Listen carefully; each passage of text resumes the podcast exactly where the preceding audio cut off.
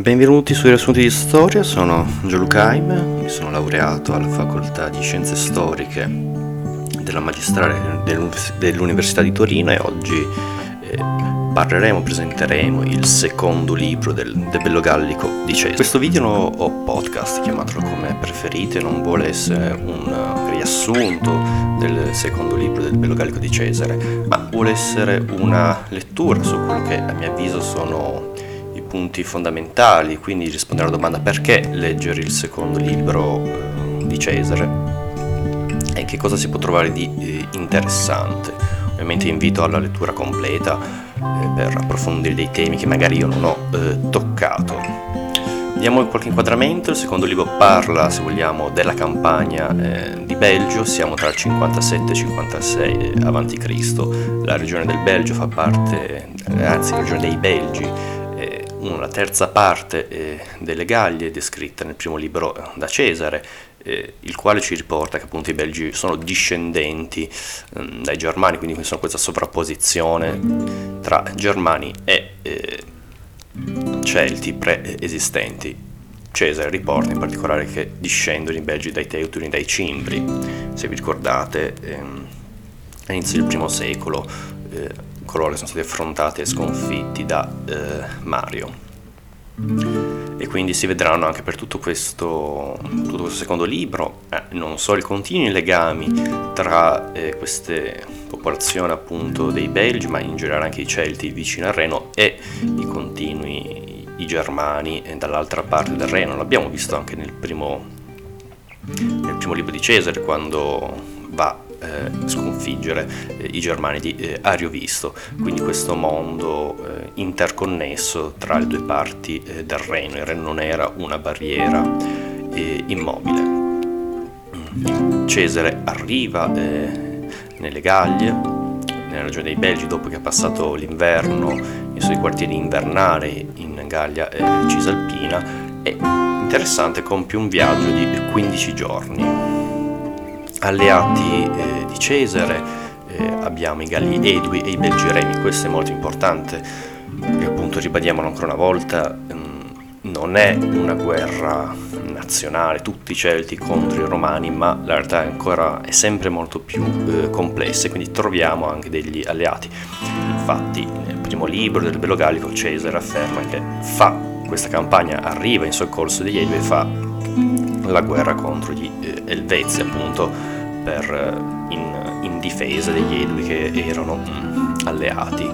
del popolo romano. Poi ovviamente il fine politico è un altro, è quello di avere potere, che Cesare ha 40 anni durante questa campagna delle Gallie, il suo fine eh, è un grande politico, ha raggiunto il successo il consolato, quello che gli manca per competere con l'altro grande eh, che sarebbe Pompeo Magno è avere appunto delle clientele e delle legioni a lui fedeli. E quindi per questa ragione sostanzialmente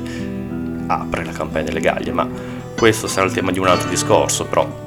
ricordiamo sempre, non sono romani contro tutto il mondo celtico, ma in realtà è molto più eh, complessa. E quindi in questa regione dei Belgi abbiamo tra i Belgi appunto alleati di Roma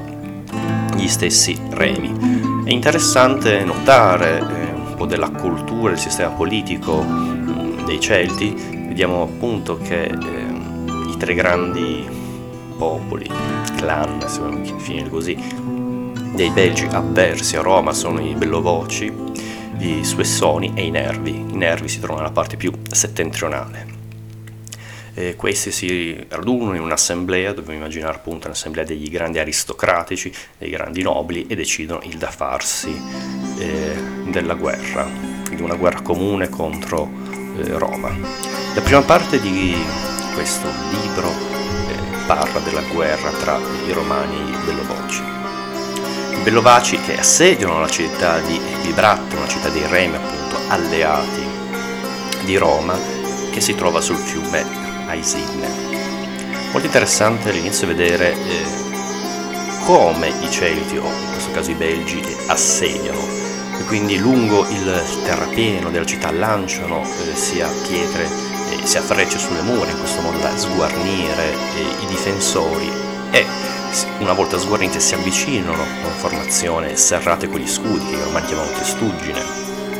che Celti chiamavano contactos, fatto sta, è sempre quella la formazione, la formazione compatta di scudi sia in verticale sia in orizzontale, ti permette di avvicinarti, infatti a Testugine non è un'invenzione romana ma tutte quante eh, le formazioni è quasi un modello universale, se ti vuoi avvicinare e sei più protetto possibile devi fare una barriera eh, di scudi. Fatto sta, convenzionalmente la chiameremo formazione a testugine perché ci capiamo, ovviamente non è la testudo romana, comunque arrivando con una formazione compatta con gli scudi, eh, dopo che hanno appunto sguarnito le mura i Celti eh, si avvicinano e mettono a fuoco ehm, le porte e cercano di scalare le mura, quindi questo è il modello di eh, assedio, se vogliamo, molto eh, arcaico, pensiamo un anno siamo nelle zone più estreme, più lontane eh, del nord delle Gallie, quindi lontani dal Mediterraneo, che eh, all'inizio del IV secolo sono stati in all'inizio del IV secolo, soprattutto sviluppate per tutto il IV secolo, eh, all'interno del mondo greco sono state sviluppate le macchine eh, d'assedio fino alla guerra del Peloponneso, appunto eh, per 27 anni i Lacedemoni assediano Atene, ma stanno fuori dalle mura, aspettano che cade mm, per fame. Con l'arrivo del IV secolo eh, in Sicilia, i greci contro i cartaginesi, poi soprattutto con la riforma di Filippo, arrivano le prime macchine eh, d'assedio. E quindi qui siamo agli estremi del mondo, come dire, conosciuto del mondo, quelle grandi, quelle grandi civiltà comuni che erano quelle del Mediterraneo e non hanno questa conoscenza. Quindi teniamo bene presente qual è il modello di assedio per i Celti e poi vedremo in seguito sarà quello dei Romani. Quindi, arrivati tornando, tirando le file delle somme, mm, la città Bibratte dei Remi è sotto assedio da parte dei Bellovaci e tentano di assediare. Cesare porta immediatamente aiuto ed è molto interessante, manda i cavalieri numidi, eh, grande cavalleria leggera del Nord Africa, capaci di lanciare frecce e giavellotti, eh, gli arcieri cretesi e i formulieri delle Baleari. Questo aspetto ci fa riflettere, anzi mostra chiaramente come ormai l'esercito romano, la legione romana della tarda Repubblica sia un esercito estremamente eh, professionale, oltre che riceve la paga, il generale romano fa quello di mestiere, la riforma di Mario sono presi nulla tenenti, vengono pagati, quindi non è più se vogliamo il cittadino soldato che d'estate viene strappato dai campi per prestare servizio, ma appunto è, è lo Stato che li arma e arma i nulla tenenti poi soprattutto vediamo il professionismo che non è un'invenzione romana ma già gli eserciti ellenistici, l'esercito di Filippo II di Alessandro e poi tutto quanto il periodo ellenistico vediamo eh, l'instaurarsi di eh, professionisti, non abbiamo più eh, se vogliamo come nell'esercito classico politico una grande massa di fanti pesanti iupliti, una, gran, una ancora più grande massa di fanti leggeri che facevano poco o niente. Quello che servivano era per durante la ritirata farsi ammazzare e una piccola parte di eh, cavalieri che ovviamente nel mondo politico chi aveva diciamo la meglio era il cozzare delle grandi falangi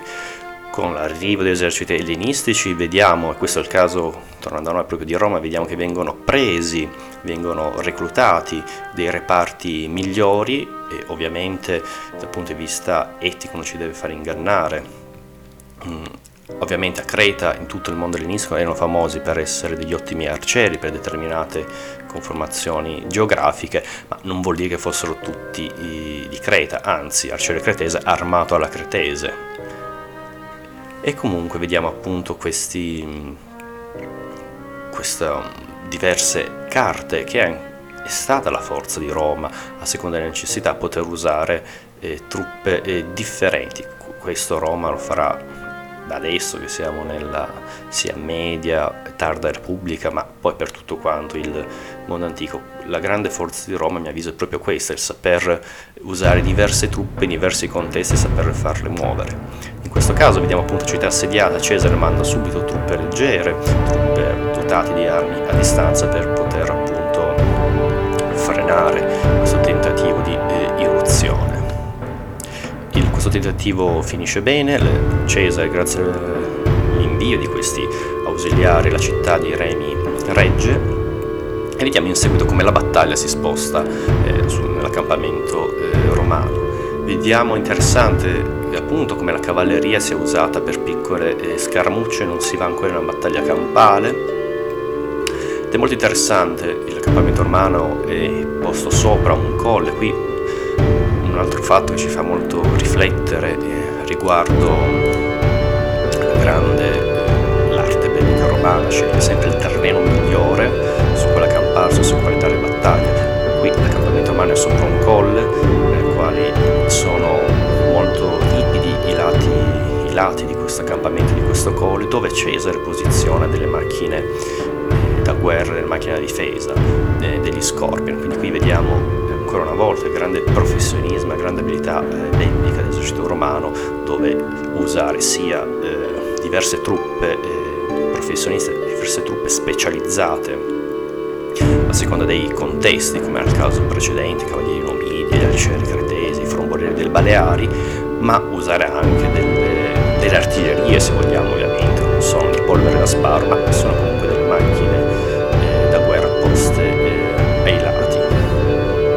sono decisive, l'artiglieria tra un mezzo decisivo, se vogliamo, con la prima guerra mondiale, ma in questo caso messe in dissuasori, in terreni che sono molto accidentali, difficili da percorrere, queste macchine permettono di sparare a grandi distanze. E quindi un, un danno, sia un danno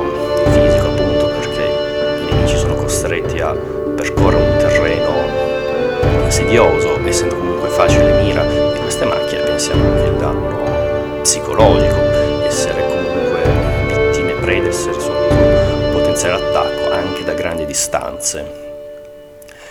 E, appunto eh, c'è queste scaramucce di cavallerie, dopo questo primo scontro tra eh, cavallerie, i belgi eh, decidono di non attaccare frontalmente il campo, ma decidono di passare il campo romano eh, attraversando il fiume Aisine e attaccando il retro del, mm, di questo, del campo romano, appunto, questo colle che ai lati sono scoscesi, non si può eh, attraversare, non si può risalire anche perché è ben eh, protetto, poi si viene visti. Il fronte, l'esercito germanico sono schierati in, davanti al campo romano, sulle pendici di questo campo che è più facile la, la salita. Dall'altra parte, appunto, nelle retrovie, troviamo un'altra discesa dolce. I belgi pensano di poter attaccare in questo lato, quindi decidono di eh, non attaccare frontalmente, ma passare da dietro e quindi mh, mm, attraversando il fiume Isine e attaccando le retrovie, quindi attaccando la logistica non è un piano così malvagio. Fatto sta appunto sempre in termini di eh, velocità, eh, Cesare vede, intuisce che cosa sta succedendo, rimanda tutta la cavalleria romana, quindi truppe mobili, quindi qui il grande aspetto della cavalleria, che non dobbiamo pensare al mondo antico, un mondo solo di fanti, ma anche la cavalleria aveva il suo certo peso, pensiamo alla falange di Alessandro Magno, la cavalleria era fondamentale, se non forse di più della stessa falange, ma tornando a noi c'è bisogno di mobilità, quale migliore arma della cavalleria può offrire mobilità, quindi manda tutta la cavalleria romana dietro al campo, manda di nuovo cavalleria numidi, manda anche fanteria leggera e di nuovo frombolieri e arcieri. In questo modo mh, i belgi che tentano di attraversare il fiume sono bersagliati, quei pochi o quelli che ce la fanno vengono comunque attaccati dalle formazioni di cavalleria. Fatto sta, per le ingenti perdite, i belgi decidono di smetterla e quindi in questo modo non riusciranno, non riescono, l'attacco si interrompe. Molto interessante e anche il fatto, Cesare me lo riporta, che a causa appunto terreno sfavorevole, soprattutto i problemi logistici di rifornimento, infatti i territori dei Belgi erano vittime delle incursioni degli Edui, alleati di Cesare nel territorio dei Bellovoci, e quindi hanno questi problemi di eh, logistica di rifornimento. A differenza, un'altra grande differenza dell'esercito romano, abbiamo detto un esercito estremamente specializzato, un esercito eh, un, un, esercito che sceglie bene attentamente il terreno dove accamparsi, lo fortifica, dove sceglie il terreno di battaglia, quindi questa è anche la perizia militare dei romani ed è una costante per tutto quanto la storia bellica romana, soprattutto vediamo i mezzi che può dare una città eh, come Roma e quindi grande quantità di logistica di rifornimento. Cesare ha passato prima di questa campagna, un anno nella guerra cisalpina nel quale si è rifocillato ed è partito con eh, l'adeguate ehm, rifornimenti logistici. Quindi questo ovviamente non può che eh, aumentare eh, la forza di un'armata. Uno può avere l'armata più forte di questo mondo, ma se non porta i, i, i rifornimenti se ne fa ben poco. Quindi questo spiega una delle, una delle tante ragioni dell'efficacia dell'esercito romano. Fatto sta, dopo questo attacco vediamo come i belgi si radunano in un consiglio e decidono di partire, appunto perché la battaglia è finita male, soprattutto per questi problemi di logistica. Alcuni territori, come ho detto precedentemente, sono, i territori dei Bellovoci sono attaccati dagli, dagli stessi Edui e quindi decidono di partire. C'è una marcia notturna, una cosa che solitamente non si fa, Cesare riporta una marcia molto anche disordinata, ogni popolo, ogni clan decide di tornarsene per la sua, non rispettano determinati schemi di marcia, turni di marcia. Anche come anche, c'è anche scompiglio tra lo stesso campo romano, Cesare non capisce effettivamente cosa sta succedendo, i romani decidono di rimanere eh, blindati nel loro campo, pensavano alla sortita, fatto sta soltanto al mattino quando arriva la luce, eh, si vede che appunto l'accampamento eh, è stato lasciato, vediamo come allora Cesare mandi tutta la cavalleria, e quindi qui fu- l'altra funzione della cavalleria, se usata per le scaramucce, se usata per la sua mobilità, viene la cavalleria lanciata all'inseguimento. Questo è tipico, lo troveremo fino alle guerre mm, napoleoniche, uno dei grandi ruoli della cavalleria sarà questo. Eh,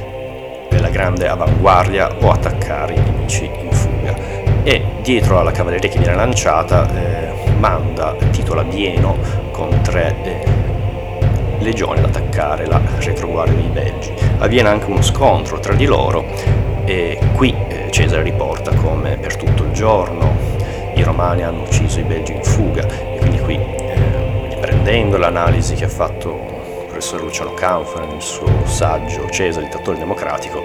abbiamo un esempio di eh, Cesare, un uomo epicureo eh, realista che non ha problemi dire eh, a trattare la morte in modo estremamente mh, razionale. Quindi qui ci racconta come per tutto il giorno i romani hanno ucciso, massacrato i belgi in fuga e poi sono ritornati dopo tutto il giorno al calare del Tevere, sono tornati all'accampamento mh, di Roma. In seguito vediamo come dopo questo fatto eh, Roma si lancia all'inseguimento, assedia la città di Novioduno, eh, insegue Seussioni. Qui molto interessante, se vi ricordate prima com'era lo schema dei belgi quando assediano, lanciare con frecce e pietre le mura, sguarnire e poi avvicinarsi in formazioni serrate per scalare le mura o dare fuoco alle porte. Qui invece vediamo com'è l'assedio di Roma dopo le, come fanno l'assedio i popoli del Mediterraneo. Scamano gallerie, costruiscono terrapieni e soprattutto costruiscono torri. Cesare riporta che i belgi non avevano mai visto macchine d'assedio e soprattutto le torri e per questa ragione capiscono che non possono porre una resistenza e, e si arrendono e quindi i suessoni si arrendono. Nuovamente Cesare si lancia al seguimento dei Bellovoci e assedia la città di Bartuspazio. Eh, nella città sono presenti donne, eh, giovani e vecchi, tutti quelli che non si possono, che non possono combattere, e quindi si arrendono in, e dichiarano appunto beh, di essere sempre stati alleati eh, degli Edui. Molto interessante eh, questa città ormai sguarnita che ha perso un sacco di giovani guerrieri, sono rimasti più in nulla tenenti, si arrendono. Ed è molto interessante, eh, appunto, i Bellovoci dichiarano di essere sempre stati alleati degli Edui, ma che la guerra non l'hanno voluta loro, ma chi l'ha voluta erano dei piccoli gruppi che non è, adesso non sono presenti in città, ma si sono andati a rifugiare in, in Bretagna. Quindi in Bretagna sono scappati, i, quelli più bellicisti, quelli più avversi nei confronti dei romani, sia dei bellovoci sia anche degli stessi edui, appunto, che gli edui storicamente sono alleati. Quindi qui ancora la complessità all'interno di questo mondo celtico che non è un mondo unitario, unitario. I, i diversi clan celti non fanno una politica comune, ma anche all'interno degli stessi clan vediamo delle grandi eh, differenze, delle grandi spinte eh, individuali. E vediamo anche, possiamo vedere come appunto la Bretagna, questo mondo celtico è molto collegato a differenza di quanto ne possiamo eh, pensare. A proposito, eh, questo mondo britannico, la, la Bretagna prende, tra virgolette, gli esiliati e quindi questa sarà anche una delle ragioni perché Cesare andrà a fare la campagna anche in Bretagna, sa che quello è un mondo celtico eh, dove mh, bisogna comunque tenerlo a freno, è una minaccia potenziale, prima o poi bisognerà fare i conti con questo mondo, quindi tutto questo mondo antico è anche interconnesso e anche se le, distanze sono maggiori, mh, il mondo è collegato. Arriviamo ora al secondo atto della campagna dei Belgi. Arriviamo alla guerra contro i Nervi, che sono eh, la regione più a nord della regione dei Belgi, in particolare parliamo della battaglia del fiume Sambre. Parola, qualche parola sui Nervi, Cesare ce la fornisce, ci afferma che non si sarebbero mai arresi eh, e nei loro territori c'erano delle usanze molto particolari, appunto, non erano non potevano circolare né mercanti né vino e tutti quei prodotti di lusso, appunto il vino è un prodotto classico del Mediterraneo, questa, la ragione era perché non potevano partecipare tutti quei prodotti di lusso che infiaccavano gli animi. E in tutto ciò anche per altre ragioni che adesso dirò, non so, mi ricordano un po' la Sparta classica, questa mm, volontà di preservare la virilità. Inoltre un altro accostamento che avvicina i nervi alla Sparta classica è il fatto che non esiste la cavalleria, la cavalleria è sempre il simbolo eh, aristocratico, quindi la vo- volontà di sviluppare una fanteria eh, comune, poi ovviamente Sparta durante quel Peloponneso eh, si fornirà anche di una cavalleria, ma nell'ordinamento di Licurgo appunto non, presenti, non, è presente la cavalleria, sono presenti trono di Sparta dei soldati scelti chiamate cavalieri, ma sono 300, sono soldati, soldati scelti, ma non hanno truppe montate, fatto sta anche i nervi non hanno truppe montate e combattono contro le truppe montate nemiche eh, costruendo una della sorte di barricate con rovi spinosi tra gli alberi per difendersi. E quindi questo permette di eh, difendersi dalla cavalleria nemica, questo è il loro modo di combattere nel loro eh, territorio. Tutti, la popolazione di Nevi scende eh, a combattere tutto questo popolo e chi non può combattere viene lasciato in un luogo circondato da paludi, quindi che questo luogo gli eserciti nemici non possono penetrare, quindi abbiamo un popolo eh, in armi. Eh, alcuni belgi che si sono arresi eh, a Cesare e lo seguono durante questa marcia avvertono i nervi che la logistica romana marcia come marcia la logistica romana in zona di pace, quindi una legione è seguita dalle proprie eh, salmerie. Tuttavia, eh, qui un altro esempio della grande efficienza eh, dell'esercito romano, Cesare eh, intuisce appunto che si arriva a un territorio nemico, inverte l'ordine di marcia e quindi come marcia la legione romana quando entra in uno stato, scusatemi, un territorio ostile. Ovviamente la cavalleria è messa in avanguardia, qui una funzione della cavalleria è quella di esplorare, eh, non ci sono né droni né radar né aerei, quindi tutto il mondo antico fino se vogliamo appunto alla guerra di secessione americana o la guerra di Bismarck del 1870 quindi fino alla prima guerra mondiale non si conosce il territorio l'unico modo è mandare avanti gli esploratori che sono le truppe leggere della cavalleria mandare la cavalleria in, in avanguardia in questo modo si può controllare il terreno fare anche attacchi ma anche in caso di essere sopraffatti da un nemico maggiore le truppe montate possono eh, ritirarsi e aspettare il supporto della fanteria pesante. Quindi la legione romana che entra in un territorio ostile in testa alla cavalleria come avanguardia è seguita da eh, sei legioni senza bagagli, quindi seguita dal grosso della fanteria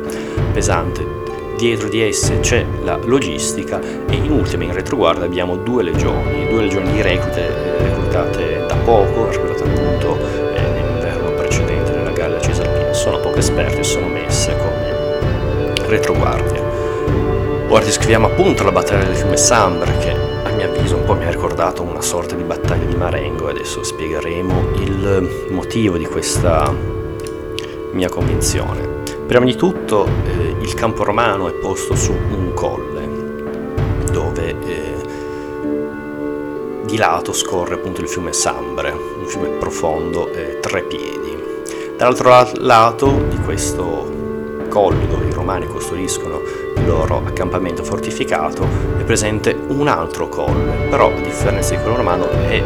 coperto da una fitta rete eh, di boschi nella quale i nervi sono insediati. Ci sono pochi spazi aperti e tra questi pochi spazi si riesce a intuire, eh, si riesce a vedere la cavalleria eh, dei Galli e quindi eh, le truppe, l'esercito dei Belgi è nascosto eh, all'interno di questo colle. Cesare come primo atto vediamo che manda ad attraversare il fiume, quindi una prima contatto, una prima scaramuccia, manda la cavalleria, i frombolieri e gli arcieri contro la cavalleria eh. Durante questo attacco che avviene tra le due cavallerie la fanteria, la cavalleria gallica e la cavalleria romana e la fanteria leggera romana, eh, le sei legioni hanno il compito di eh, fortificare eh, il campo. Tuttavia vediamo appunto un attacco improvviso dei nervi che erano nascosti all'interno di questo colle boscoso, escono e attaccano la cavalleria eh, romana che viene respinta ed è costretta a ripiegare, quindi ritornano dall'accampamento romano i nervi non sono contenti, passano a loro volta in massa i nervi tutti quanti i galli il fiume e attaccano d'improvviso il colle del campo romano dove, ripetiamolo, eh, nessuno si aspettava una battaglia di questo tipo, stanno tutti fortificando questo, questo campo. Quindi i romani sono attaccati di sorpresa e vediamo anche, ci permette questo fatto di vedere un po' come si muovevano, come avveniva l'allestimento di una fortificazione romana? I soldati erano divisi eh, nei vari compiti di fortificazione, erano anche lontani dai loro eh, reparti. Vediamo anche che talmente improvviso questo attacco è violento che Cesare e tutti i romani non riescono a fare, mm, come dire, quello che bisognava essere fatto in caso di, eh, di, un attacco e quindi suonare l'allarme, richiamare i soldati, esortarli e inquadrarli nei loro ordini. Talmente violento e veloce questo attacco. Però Cesare me lo riporta che comunque i, i romani riescono a eh, reagire e questo fondamentalmente Cesare da due motivazioni. La prima che effettivamente non possiamo non dargli torto, cioè la, il fatto che i soldati sono dei mh, mm, veterani e quindi sanno come comportarsi, anche se non sono perfettamente nella loro corte, entrano nelle corti degli altri, però sanno come si combatte in caso appunto di attacco improvviso. E vediamo anche in questo caso Cesare si lusinga un po' da solo la lungimiranza di Cesare nella quale in ogni caso anche se è una situazione di riposo ha lasciato gli ufficiali vicino ai reparti, quindi, quindi eh, la truppa era sparpagliata, non era in, in, eh, formazione da battaglia, ma non erano completamente eh, al bivacco. Inoltre una teoria che posso, una ragione che leggendo questa mia personale, vediamo come eh, l'esercito romano ovviamente, quello che dico, non è storico, abbraccio a mio avviso la teoria prussiana, ovviamente questo termine, questo conio è un conio moderno delle dottrine militari mm, moderne, contemporanee, cioè cosa vuol dire lasciare una grande autonomia agli ufficiali di campo rispetto a quelli dello Stato eh, Maggiore. L'ultima eh, parola è data dall'ufficiale di campo, il tenente, il capitano che vede effettivamente le situazioni del campo e non a, eh, so, ad esempio, un ufficiale brigata che sta nei loro uffici nelle carte. Questo ovviamente non è il caso dell'esercito di Roma, però quello che eh, si vede, perché ho voluto coniare, fare questa analogia con questa teoria prussiana, è il fatto che eh, gli ufficiali, i tribuni, i centurioni che sono lì, gli ufficiali che di fatto guidano la truppa, hanno una grande eh, autonomia e riescono a eh, coordinare i soldati. Quindi tutto ciò l'esercito romano riesce a reagire appunto senza dei, gran, dei comandi dall'alto, perché appunto Cesare non riesce a suonare l'allarme, non si riesce a mandare i segnali esatti, ma in ogni caso i, i soldati, sia perché sono veterani, sanno qual è il loro dovere, ma anche gli ufficiali sanno uh, come reagire senza che c'è bisogno comunque di un segnale eh, dall'alto e quindi questo è un esempio del professionismo e dell'efficacia dell'esercito eh, romano. In ogni caso i romani sono presi estremamente alla sprovvista e combattono appunto senza insegne, non si riesce a dare le insegne per ritrovarsi. Vediamo che combattono anche senza elmi,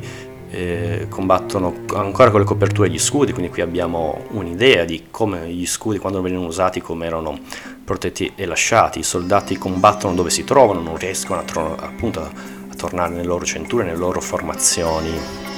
di battaglia e non riescono a trovare i loro reparti assegnati, però in ogni caso combattono in qualche modo.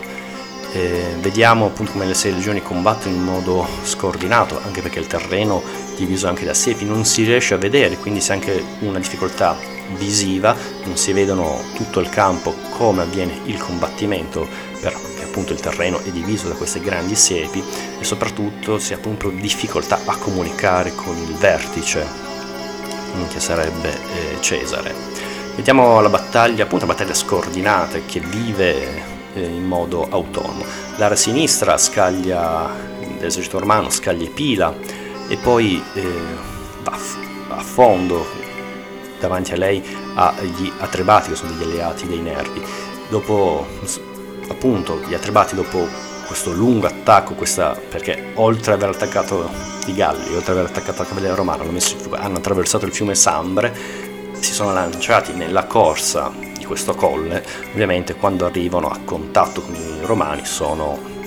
stanchi e si può capirli. Quindi gli atrebati che arrivano ormai esausti dalla risalita sono, ricevono lo scalo di pila, vanno a cozzare con l'area sinistra, in ogni caso non riescono a reggere e iniziano ad eh, arretrare. Vedremo appunto come l'ara sinistra riuscirà a ributtarli nel fiume addirittura ad oltrepassarlo. Tuttavia il centro alla destra romana eh, si crea un vuoto tra la settima e la dodicesima legione che iniziano a perdere posizione, iniziano ad eh, arretrare la, il centro e l'area destra romana. Si è creato eh, questo buco, i nervi eh, i belgi nervi attaccano in posizione serrata, anche qui sfatano un mito che i barbari tutto non combattono in posizione se- serrata, vanno un po' a muzzo, questo è una cosa che si vede appunto nei, nei film di Hollywood, ma non è la realtà. I nervi vedono questo vuoto all'interno, nel centro posizione romana, si gettano e caricano in posizione eh, serrata e mettono in fuga la fanteria leggera e la cavalleria che appunto eh, erano al primo attacco di, dei romani e avevano oltrepassato il fiume sono stati poi ripetutamente eh, cacciati. Eh, si è creato questo vuoto perché sono state respinte eh, via la cavalleria e la fanteria leggera romana, una parte dei neri carica direttamente il centro dell'accampamento e un'altra accerchia l'area destra romana che già era in um, difficoltà. Quindi abbiamo un'ala sinistra romana che ha oltrepassato il fiume e li ha cacciati, ma abbiamo un centro che addirittura è stato sfondato, quasi sfondato, i nervi arrivano al campo romano e abbiamo e l'ala destra romana è circondata. La battaglia sembra quasi che sia per essere persa e in questo momento vediamo come proprio in questo momento l'accampamento è stato assaltato, l'area destra è accerchiata, arriva la logistica romana e vediamo come i servi, cioè gli schiavi, siamo nel mondo antico, questi c'erano, che precedono il convoglio romano, vedono appunto come l'area destra è circondata, il centro è, è sfondato da parte dei nervi, iniziano a scappare. Penso che addirittura la battaglia eh, sia persa, i romani siano stati eh, sopraffatti, quindi i servi, gli schiavi del convoglio logistico delle salmerie eh, scappano. Non sono gli unici a scappare, abbiamo i Tevri, che sono galli, ga- galli cavalieri, eh, alleati di Roma, gli Ausilia, qui vediamo appunto ancora una volta come eh, non è una guerra nazionale, non sono tutti i Celti contro i Romani, ma c'erano bensì degli alleati, mm, degli alleati Celti presso i Romani. E vediamo come Roma, appunto questo esercito estremamente mm, specializzato, il cuore di Roma è il legionario, ma gli altri reparti, le carenze deve prendere da altre zone, appunto gli arcieri di Creta, i frombolieri delle Baleari, i cavalieri leggeri dei Numidi, e in questo caso anche una cavalleria pesante dei Galli, in questo caso i Galli Tevri che vedono eh, questa situazione che eh, i romani stanno per cedere di fatto, il centro è attaccato, l'ala destra è circondata,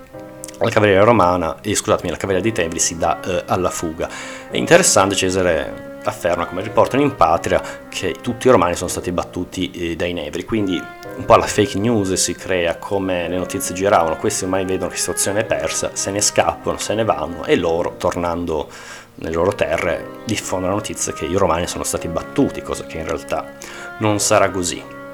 in questa situazione di crisi eh, vediamo come Cesare eh, accorre eh, nell'area destra che sta eh, per cedere, vediamo come l'area destra è circondata e attaccata su più parti, la dodicesima legio per ehm, eh, raccogliere le insegne e quindi cerca di compattarsi per non essere schiacciata, quindi riesce a non, a non cedere, però è in forte difficoltà. Molti ufficiali eh, sono morti, quindi c'è anche una grande crisi di eh, comando. Vediamo come Cesare riporta questo suo atto di prendere lo scudo, perché sul scudo non riesce a prenderlo, perché l'attacco è stato così improvviso da parte di un soldato e si lancia addirittura lui in prima linea e chiama i centurioni eh, per nome. Questo fatto lo riporta Cesare, qualcuno può pensare che non sia vero, ma come dire, il mondo antico era avvezza a queste cose, ovviamente il modello ideale di ogni condottiero, ovviamente il modello dello stesso anche Cesare era Alessandro Magno, sappiamo appunto come Alessandro si gettava, si sia gettato in prima linea, abbia rischiato più di una, vo- eh, di una volta eh, la morte. Pensiamo a Cesare, un grande leader carismatico che riesce a entrare nei cuori, un grande politico, riesce a entrare nei cuori suo, delle persone che stanno intorno ai suoi soldati, anche qui chiamarlo eh, per nome, esortare, una guerra psicologica, come diceva Napoleone, il morale sta a tre, i mezzi a uno, siamo in una situazione dove i romani stanno per perdere, si, si gioca il tutto per tutto, Cesare si è sempre giocato nella sua vita politica, militare, sempre tutto per tutto. Non, non credo questa sia una cosa eh, inventata, anche perché eh, se uno sta per perdere, penso Cesare avrebbe in mente che fine potesse fare se fosse caduta nelle mani dei nervi, quindi ci sta giocarsi il tutto per tutto e cercare di spronare i suoi soldati fino all'ultimo. Fatto sta questa enfasi del leader carismatico unita a degli accorgimenti, in particolare si aprono i manipoli, in questo modo si riesce a dare più spazio e si, se si crea più spazio si riesce a usare meglio eh, la spada perché appunto prima erano molto eh, schiacciati. E poi la settima legio si unisce con la dodicesima in questo modo da poter fornire una maggior eh, resistenza. Quindi per queste ragioni vediamo come eh, l'ala destra non si sfalda ma riesce ancora eh, a resistere. Non si sa ancora bene per quando comunque la situazione è ancora molto difficile. E qui a mio avviso per questo che un po' il sottotitolo di questa campagna, di questa battaglia, è stata una battaglia di Marengo. Eh, l'area sinistra romana è andata oltre il fiume, eh, il centro eh, viene sfondato accampamento e attaccato dai neri, l'area destra è, resiste ma è circondata da tutti i lati. Ebbene, in questo momento sono arrivate le salmerie di servi che sono scappati. Questo, adesso arriva anche la retroguardia, quindi le due legioni di reclute che eh, si lanciano immediatamente eh, a combattere. Quindi l'arrivo di questi rinforzi inaspettati eh, riporta delle speranze, quindi i cavalieri che nel centro del accampamento erano stati respinti, i nubidi, gli arcieri, i frombolieri e anche i Cesare riporta gli stessi servi a combattere. Per atti di eroismo, gli schiavi potevano anche essere eh, liberati. E Cesare riporta anche gli stessi feriti ritrovano vigore per l'arrivo di questi rinforzi inaspettati. E quindi eh, le, le, due legioni della retroguardia si lanciano nel centro. Ma oltre a questo, vediamo come l'area sinistra, che era guidata dal sapiente Tito Labieno, vede la situazione tragica dell'ala destra, Cesare riporta anche eh, sia che l'accampamento era attaccato a, e anche della salute del comandante, cioè di lui, eh, decide di fare retromarcia, diciamola così, e quindi eh, a, passare nuovamente il fiume e dare supporto all'ala destra. A questo punto i Galli sono estremamente stremati da tutto ciò, l'arrivo di questi rinforzi, l'attacco della sinistra alle spalle, la situazione è completamente eh, ribaltata. Cesare riporta il grande eroismo dalla parte dei nervi che continuano eh, a difendersi eh, sui mucchi di cadaveri, fanno questa resistenza, queste barricate sopra i mucchi di cadaveri, continuano a lanciare dardi, continuano a lanciare giavellotti che hanno trovato per terra, quindi non si arrendono. E la battaglia comunque finisce con una vittoria, considerazioni sull'eroismo, le grandi parole di lodi che da Cesare nei confronti dei nervi possiamo pensare o un atto sportivo che effettivamente hanno fatto un atto non da poco, cioè un attacco improvviso, hanno valicato, trepassato il fiume, si sono lanciati alla corsa e di fatto ah, stavano per vincere l'esercito romano, quindi mm, possiamo leggere in modo benevolo questo atto sportivo, possiamo leggere in modo negativo il fatto che Cesare tenda anche un po' a giustificarsi dicendo sì, ho rischiato di perdere, ma questi sono veramente forti. Questo appunto sono i due, magari ovviamente la soluzione sono entrambe le cose. Fatto sta che Cesare riporta le perdite eh, dei nervi, lui li chiama i senatori, in realtà sono magistrati, sono aristocratici, eh, i nobili, quelli che contavano di fatto nel popolo dei nervi, da 600 sono sopravvissuti in tre, riporta che eh, i soldati in totale eh, 60.000 che erano questa armata dei Celti mm, sono rimasti in 500 invece i romani facendo un conto essendo 8 legioni mm,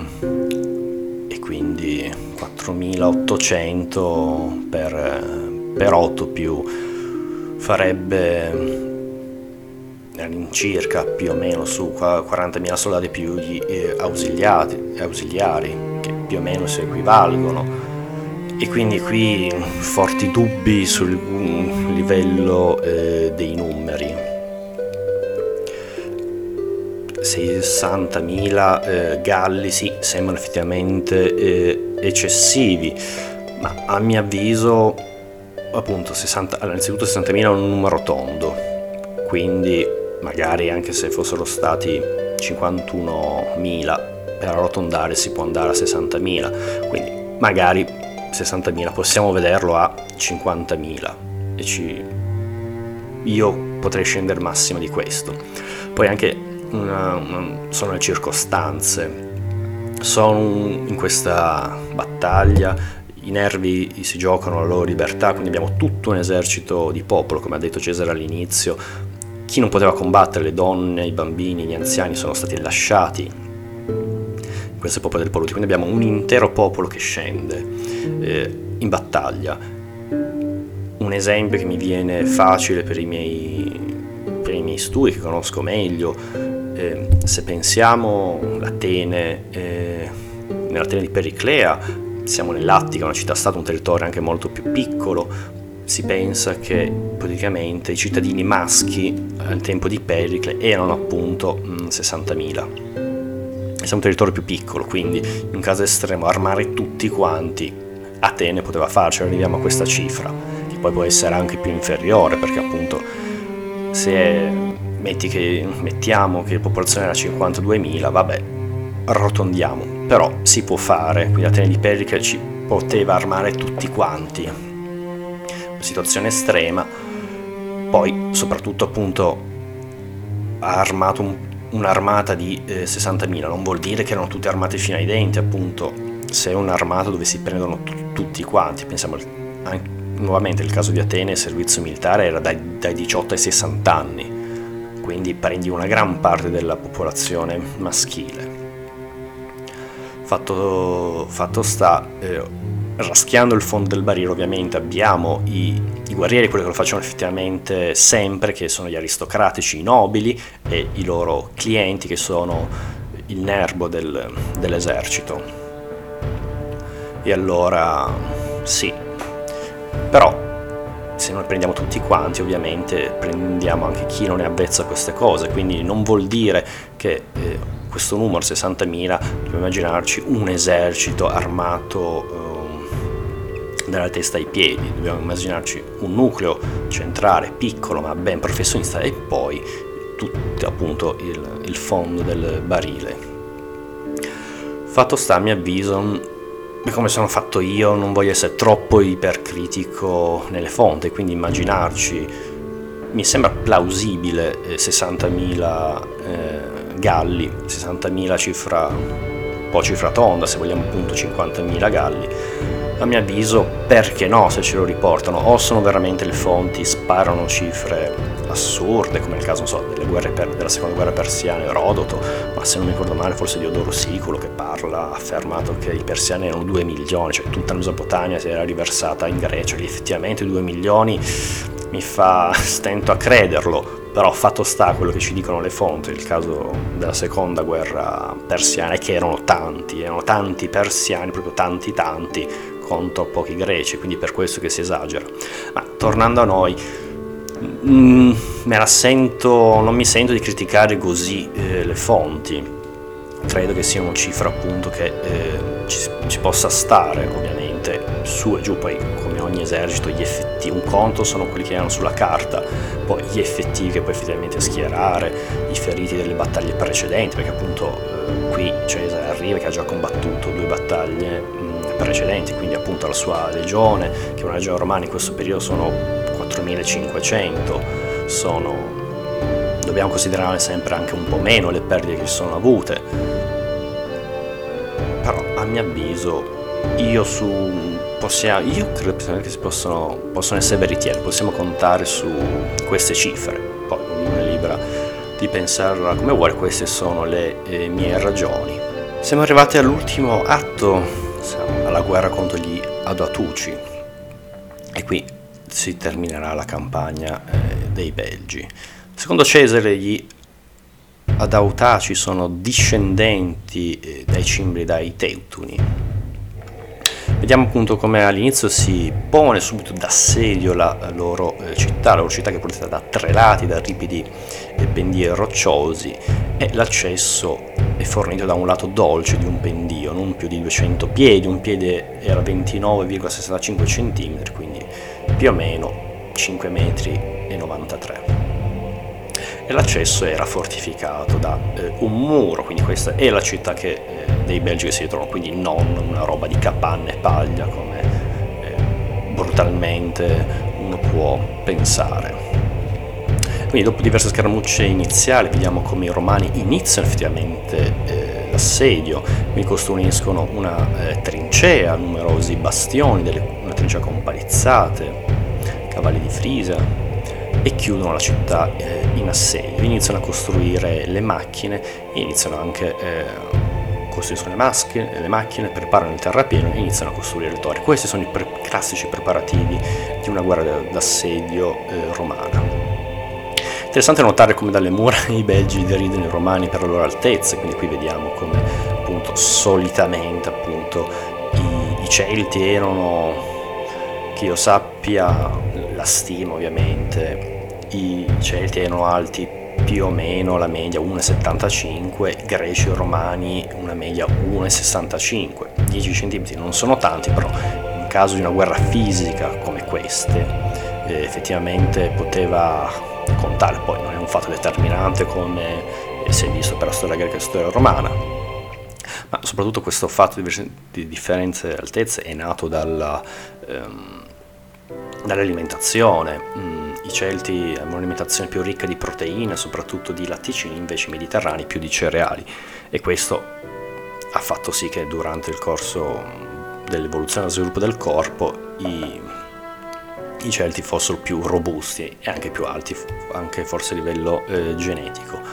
Come tutto, tutti voi sapete, chi va in palestra, chi vuole aumentare la propria massa muscolare, dicono di mangiare proteine. Quindi questo sono dei motivi perché solitamente i Celti erano più eh, grandi, eh, più spessi dei, dei, Romani. Qui abbiamo un esempio che riporta Cesare appunto i Belgi come deridono i Romani della loro statura, ma I romani, come tutti i mediterranei, sono piccoli ma ingegnosi. E quando la torre si avvicina e effettivamente l'ariete si avvicina alle mura, i belgi, eh, che non hanno mai visto queste macchine d'assedio, dichiarano, chiedono la pace. Interessante notare come Cicerone nel suo De Officis, primo libro 11, riporta l'antica consuetudine romana secondo la quale dopo il primo colpo dell'ariete i romani non potevano più dare la resa, quindi Cesare ehm, negozia e stringe duro il fatto che eh, i belgi devono arrendere, se, devo, se, vogliono capitolare, devono arrendersi, devono farlo subito, prima che di fatto l'ariete si avvicini e inizi di fatto mm, l'assedio. Vediamo che la resa dei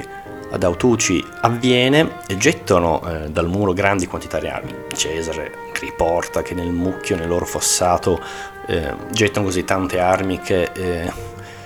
raggiunge persino l'altezza delle mura e del terrapieno. Questo sembra effettivamente un po' eccessivo, ma così riporta appunto uno sembra un'esagerazione, però questo è quello che eh, riporta, forse solo in un unico punto sono state gettate tutte quante le armi, quindi questo ha creato una grande catasta da raggiungere fino alle mura. Bah, fatto sta, mm, non è finita la guerra, avviene un attacco notturno al campo romano dopo la resa, i romani contenti della resa ma non ci avevano creduto fino, fino in fondo, quindi in ogni caso passano, entrano in città, controllano e tutte sono state lasciate le armi, però passano la notte nel loro campo. I belgi attaccano eh, di notte, con cosa attaccano? Attaccano con quelle armi che avevano nascoste, quindi non le avevano date tutte, quindi quante armi dovevano avere, se gettandole da, dal muro hanno riempito il fossato e sono arrivate all'altezza delle loro mura. Avevano altre armi nascoste, eh, interessante vedere come gli scudi li fanno con... Eh, sono fatti di legno, fatti di vimini eh, intrecciati, eh, ricoperti frettolosamente di pelle. Fatto sta, il campo romano al momento dell'attacco fa le segnalazioni, segnalazioni coi fuochi quindi ai bastoni accorrono eh, i rinforzi romani, quindi i romani non sono presi di mh, mm, sorpresa. Cesare riporta come i belgi sono valorosi nel loro tentativo, ma ovviamente la posizione è favorevole a quella romana, loro sono protetti nel loro, nella loro fortificazione, nel loro accampamento e eh, i belgi cadono in gran numero colpiti dai dardi e dagli giavellotti, non riescono a penetrare l'accampamento romano, le fortificazioni eh, romane. E Cesare riporta che 4.000 belgi rimangono stesi sul, sul terreno. Vediamo, siccome hanno rotto i patti, vediamo un esempio della non clemenza di Cesare, infatti tutta la città sarà venduta in un unico lotto eh, come schiavi, quindi questo porterà anche grandi guadagni allo stesso Cesare. E eh, Cesare riporta che gli è stato riferito che sono stati venduti 53.000 eh, abitanti. E quindi in totale tra guerrieri, donne, bambini e vecchi eh, sono stati venduti 53.000 abitanti. Questo perché non si erano mh, mm, cioè, si erano arresi e poi hanno rotto eh, i patti Infine vediamo appunto Cesare riporta come la grande fama di Cesare irrompe tutte quante le Gallie, anche tra i germani al di là del Reno, nella zona Transreno, e vediamo come Roma, questa grande notizia, eh, riporta delle feste di ringraziamento in suo onore, dalla durata di 15 giorni, un fatto che non era mai avvenuto prima. Questo è un esempio, Cesare ovviamente in Gallia, ma ha pienamente appoggi politici, il suo partito, partito, nel senso nel mondo antico, la sua pars, la sua fazione a lui favorevole eh, sfrutterà questo nella propaganda a lui favorevole. In questo esempio di questi ringraziamenti, questi festeggiamenti mai avvenuti prima di 15 giorni, vediamo le crisi della Repubblica Romana, ormai siamo in una tarda Repubblica, ormai una Repubblica completamente diversa, immaginiamo la Scipione l'Africano e il, mm, il censore, questo il processo agli Scipioni, che si temeva che dopo la vittoria su Annibale delle guerre puniche un'eccessiva fama potesse di fatto eh, ostacolare e mangiare le istituzioni di Roma, quindi qua siamo completamente all'esatto opposto, questa vittoria dà un grande prestigio eh, personale. Quindi vediamo come ormai la Tarta Repubblica è dominata dai grandi potentati, da questi grandi uomini eh, politici, ma che sono anche, ovviamente la politica in Roma passa anche per la parte militare. Quindi questo ci dà uno scorcio uh, della crisi della Repubblica, della tarda Repubblica Romana con questi eh, fe- festeggiamenti. Qui si conclude il secondo libro e con questo fatto si conclude la campagna eh, dei Belgi.